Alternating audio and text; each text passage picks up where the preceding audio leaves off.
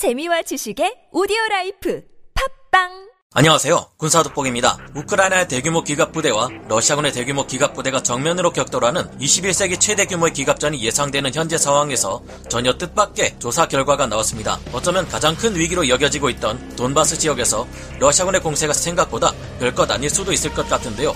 이번 전쟁을 수행하며 그동안 큰 피해를 입었던 러시아군이 이 전력을 당분간 회복할 수 없을 지경이며 이 때문에 계속 우려되어 왔던 돈바스 지역에서의 러시아군 대공세를 감행하기 어려울 것이라는 주장이 우크라이나 정부 최고위층에서 나왔습니다. 현재 여러 오신트 보고들에서도 이 같은 주장들이 계속해서 등장하기 시작했는데요. 현지 시각으로 4월 9일 올라온 미국의 싱크탱크 중 하나 전쟁연구소 ISW의 전장평가에 따르면 러시아 육군과 공수부대, 해군 보병대의 상태가 온전한 연대나 여단은 사실상 없는 상태이며 현재 러시아는 병력을 여러 대대가 뒤섞인 임시 혼성 편성으로 투입할 수밖에 없는 상태라고 분석했습니다. 그러나 최근 러시아는 13만 5천 명을 징집했고 추가적으로 7만 명 이상의 예비군까지 소집해 사실상 개전 초기와 비슷한 수준인 20만 명 수준의 대군을 편성했습니다. 독일 보안국이 최근 밝힌 바에 따르면 러시아군은 우크라이나 동부 전선에서 파괴적인 부활절 공세를 진행할 것으로 예상되며 목표는 최대 5만 명의 동부 돈바스 우크라이나군을 포위하여 5월 9일까지 전쟁을 끝내고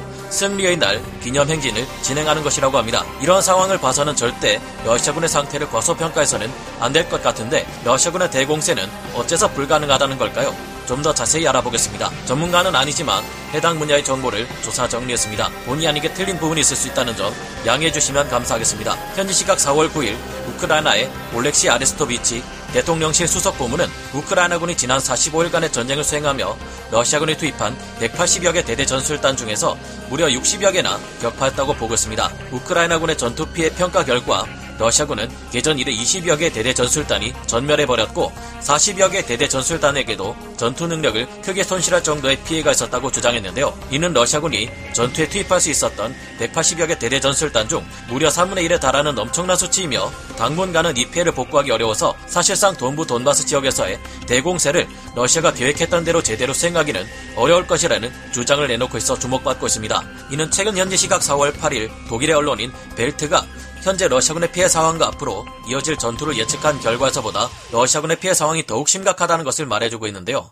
그러나 독일의 벨트지에서도 러시아군이 일선 전투 병력 중 상당수가 큰 피해를 입었으며 여전히 러시아군이 병참, 사기 저하, 명령 체계 등에서 여전히 어려움을 겪고 있어서 총 동원령을 내리지 않는 이상 현실적인 병력 보충도 어렵다는 것을 지적하고 있었습니다. 벨트지에서는 러시아군이 재편성 및 재배치를 시도하고 있지만 러시아군은 우크라이나 영토를 피해 먼 거리를 돌아서 가야 하는 반면 우크라이나군은 여전히 제대로 운영되고 있는 우크라이나 철도망을 통해 병력을 손쉽게 투입할 수 있다고 밝혀 우크라이나군이 가진 유리함에 대해서도 분석했는데요. 러시아가 현재 징집을 거의 완료한 것으로 알려진 20만 대군은 왜 제 역할을 할 수 없다는 걸까요? 아레스토비치 고문은 러시아가 병력을 충원하기 위해 각지에서 용병을 모집하고 전반기 징병을 서두르며 계약군을 한시 빨리 끌어모으기 위해 노력하고 있지만 자발적으로 군에 입대하려는 청년은 거의 없다고 밝혔는데요. 러시아가 최근 무차별 징집을 통해 최대한 끌어모은 20만 병력은 숫자는 많을지라도 훈련이 거의 안 되어 있는 상태라 즉각적인 전투 수행이 어려울 것으로 평가되고 있습니다. 미국의 싱크탱크 전쟁연구소 ISW는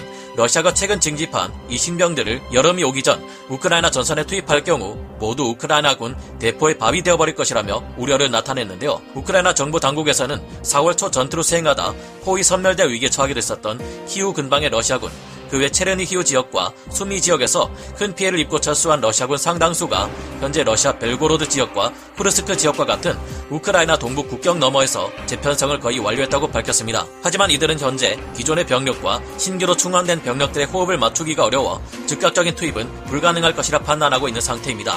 러시아군의 이 같은 상태를 보아 러시아군 최후의 대공세는 그 시기가 늦춰지거나 무리해서 신병들을 투입했다가 전투 능력이 극도로 올라간 우크라이나군의 매서운 공격을 받고 막대 한 피해를 입거나 둘 중 하나가 될 것 같은데요. 우크라이나 정부 당국과 미 전쟁 연구소의 분석이 확실하다면 어느 쪽이든 러시아군에게는 좋지 않은 상황이 벌어질 것으로 보입니다. 지난 시간에 폴란드가 미국에게서 M1A2 SAP V3 전차를 올해부터 들여오기로 계약함에 따라 이달 말부터 폴란드의 T-72 전차나 PT-91 전차가 지원될 듯하다고 말씀드린 것처럼 시간이 지날수록 다른 나라들의 도움으로 인해 우크라이나군은 더욱 강해져 갈 텐데요. 이달 말이 아니라 지금 당장 폴란드가 전차를 보냈으면 하는 제 바람이 닿았던 것인지 실제로 폴란드가 T-72 전차들을 보내기 시작했다고 해서 기분이 좋습니다. 아무리 긍정적인 평가가 나온다 해도 쉽게 적을 과소평가하는 것은 위험한 만큼 부디 우크라이나군이 신중을 기해 앞으로 이어질 러시아군의 모든 공세를 막아내고 전쟁의 최종 승자가 되기를 기원합니다. 오늘 군사 돋보기 여기서 마치고요. 다음 시간에 다시 돌아오겠습니다. 감사합니다. 영상을 재밌게 보셨다면 구독, 좋아요,